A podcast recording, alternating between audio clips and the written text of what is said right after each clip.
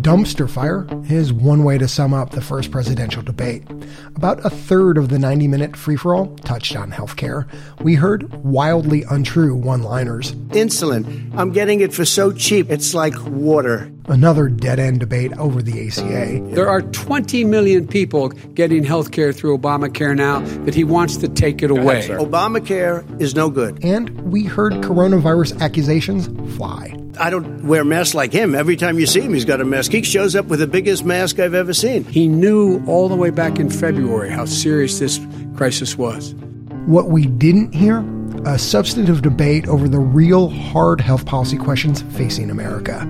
Today, from the Annenberg studio at the University of Pennsylvania, the conversation these candidates could be having. I'm Dan Gorenstein, and this is Trade Offs.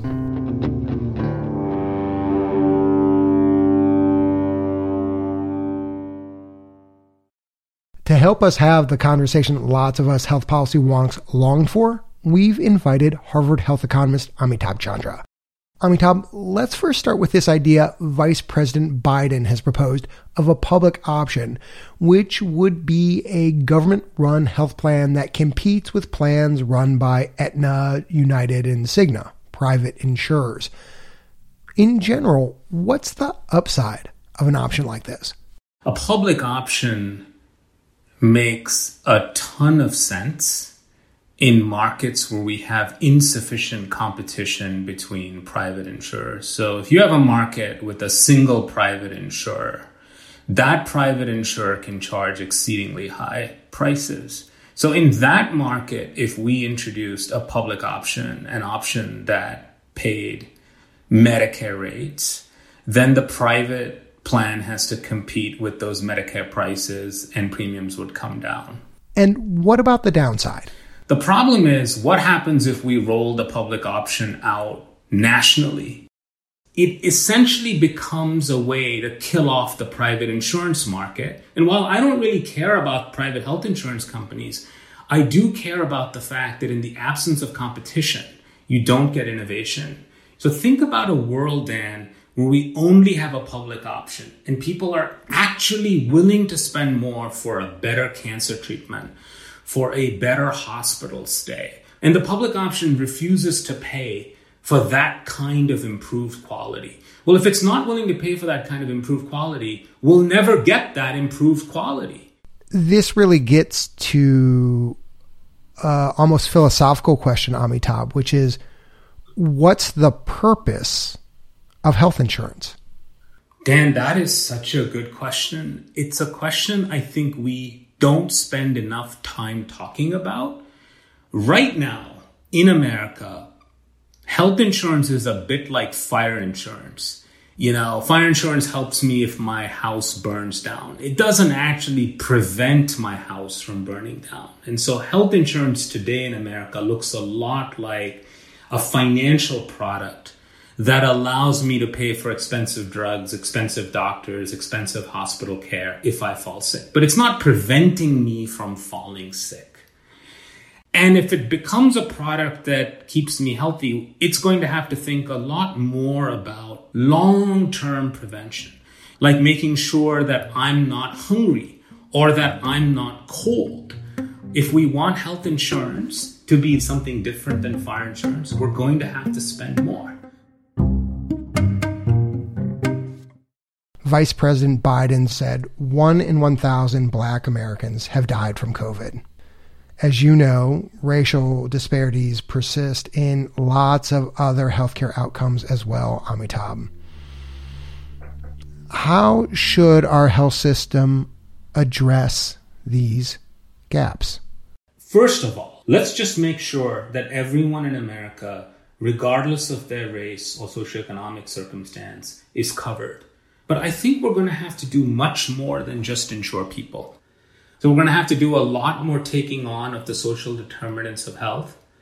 But I think at some point we also have to realize that the structural racism that exists in American society cannot be solely the responsibility of the healthcare industry to fix. At some point, we have to be willing to take on the criminal justice system, the schooling system, and the particularly regressive manner in which we fund schooling, if you want to change American society for the better, fundamentally we're going to have to have a very robust conversation on tax policy.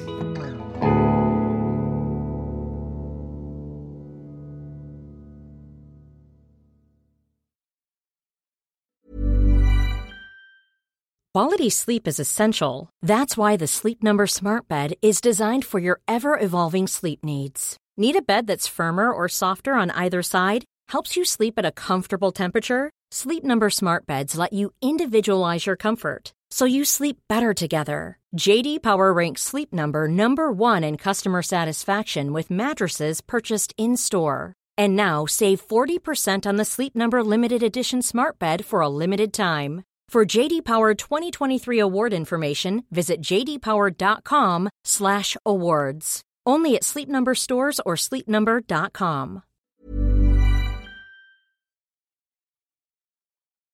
The second subject is COVID-19, which is an awfully serious subject. So let's try to be serious about it. Moderator Chris Wallace did his best. But since that didn't happen during the debate, we asked University of Michigan professor and chief health officer Preeti Malani to walk us through a couple of key questions. Preeti, obviously everyone is desperate for a vaccine to get us out of this situation. But what else do you think the American people need to hear about this vaccine process besides that it's moving fast? Really, vaccine development has been one of the success stories out of the pandemic with Operation Warp Speed, helping to coordinate and speed up the approval process, which normally takes many years. But I'd like some precision about it, not just that there are going to be vaccines very soon, but what does a vaccine actually mean? That is a separate conversation that I have not heard, at least from elected leaders, that the ability to get a vaccine doesn't mean that the current situation is going to end in an instant, but it is an important way forward there's a lot of skepticism among people right about this vaccine safety. In a recent NBC poll, less than half of Americans said they'd get a vaccine if it were available right now. What should be done, do you think, to increase that trust? So, what I want to hear is really that the approval process, and I think all Americans really want to hear this, that the approval process will be rigorous, based on scientific data, and that all that information will be shared fully.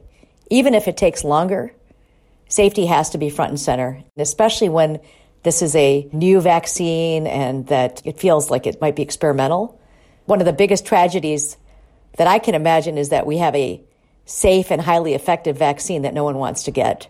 And that's why safety needs to come first, even though there's clearly a need for speed. One of the things that I've had to think about and that some of my colleagues have had to think about is whether to enroll in clinical trials ourselves. And we have had conversations offline saying, you know, this is safer than getting COVID, even if there are some unknowns. But you need that safety data up front, and you need scientists to lead in this space. Would you be willing to take the vaccine early in an effort to, as you say, lead as a scientist? I did volunteer to enroll in one of the trials, but that vaccine trial is currently on hold, so I haven't been called. But I would feel comfortable to enroll in, in the clinical trial. And then when it vaccine eventually becomes available, I plan to get vaccinated and I plan to encourage my family to do the same. What else would you really like to hear candidates discuss in a debate around this pandemic and its policy implications? One thing that I don't hear enough about is just the fact that families are in distress. Kids are home, parents are worried about their jobs, people cannot visit with their older relatives. I think this is all unsustainable. And we're not really capturing the full human toll of the pandemic. I just I want to really hear a more comprehensive view on like what do we need to do to move forward? Not just like, hey, we're going to have a vaccine, but how are we going to put everything back together? And if COVID is really a chance for the U.S. to put things back together, that includes our healthcare system, which could be facing some real existential questions soon, whether the Supreme Court overturns the ACA or the Democrats take back the White House and the Senate. So I asked Amitabh one final question about how we should do that. I wanted to close on his response because I think it's good food for thought, health food, not the meal full of empty carbs we got on Tuesday night. You and Kate Baicker, who is currently a dean at the University of Chicago, wrote in the New England Journal of Medicine about the slogans our politicians use. And you and Kate urged the country to have more serious conversations to understand the difficult challenges that come with improving our health. How do you think we can begin to have this conversation? It's certainly true that these slogans allow listeners to fill in their own notions and mask varying beliefs. You know, Medicare for All appeals to our preferences for universal coverage, but it sidesteps all these difficult discussions about the trade offs from a public option. On the other side of the political aisle, you know, repeal and replace absolutely appeals to people's skepticism about government's role in healthcare, but leaves voters to imagine what replacement might be like. The single biggest question in healthcare, or the single biggest trade off in healthcare that we have never confronted as a nation is, you know, whom to cover versus what to cover. So, in other words, you know, the more exotic treatments that we cover, the more expensive hospitals we cover, the less money there is to insure other people. If we figured out a way to actually say, healthcare may be a right, but that doesn't mean that infinite healthcare is a right. We would actually be able to make coverage available to all Americans. But as long as people think that you can get something for nothing, like, oh, I'm going to insure people and save money doing that. We're not dealing with this fundamental trade off. We never dealt with it in 1965 when we created Medicare. We never dealt with it in 2010 when we passed the ACA. You know, to answer your question, Dan, I think kind of some willingness to, to kind of get past the slogans and get into understanding what it is that people actually want would help us arrive at a far more sustainable solution. If your craving for substance still isn't satisfied, we've put together a handy guide to both candidates' policy positions on our website, tradeoffs.org slash Trump Biden.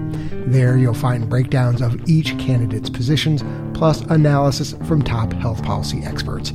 Again, that's tradeoffs.org slash Trump Biden. I'm Dan Gorenstein, and this is Trade Offs.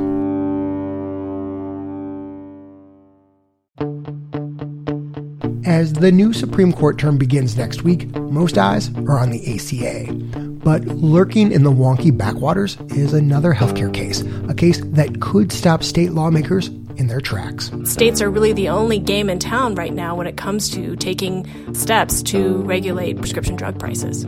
It's got all the markings of a heavyweight bout. We'll explain next time on Trade Offs.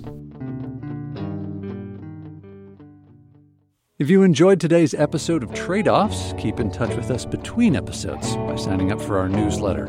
Click on the link in the show notes or on the big orange button at the top of our website, tradeoffs.org. Of course, you can follow us on Twitter, and we'd be eternally grateful if you gave us a rating on Apple Podcast or whichever app you use. It really helps other people find us. The Trade Offs team is producers Ryan Levy and Vicki Stern, intern Sabrina Ems, communication marketing manager Emily Patterson, researcher Jamie Song, partnerships lead Jessica Silverman, sound designer Andrew Perella, and editor Leslie Walker. And our theme song was composed by Ty Sitterman. Trade Offs is supported in part by the California Healthcare Foundation and Arnold Ventures. Additional support from the Leonard Davis Institute of Health Economics and the Center for Public Health Initiatives at the University of Pennsylvania. The views expressed in this episode are those of the individuals and not those of trade off staff, advisors, or funders.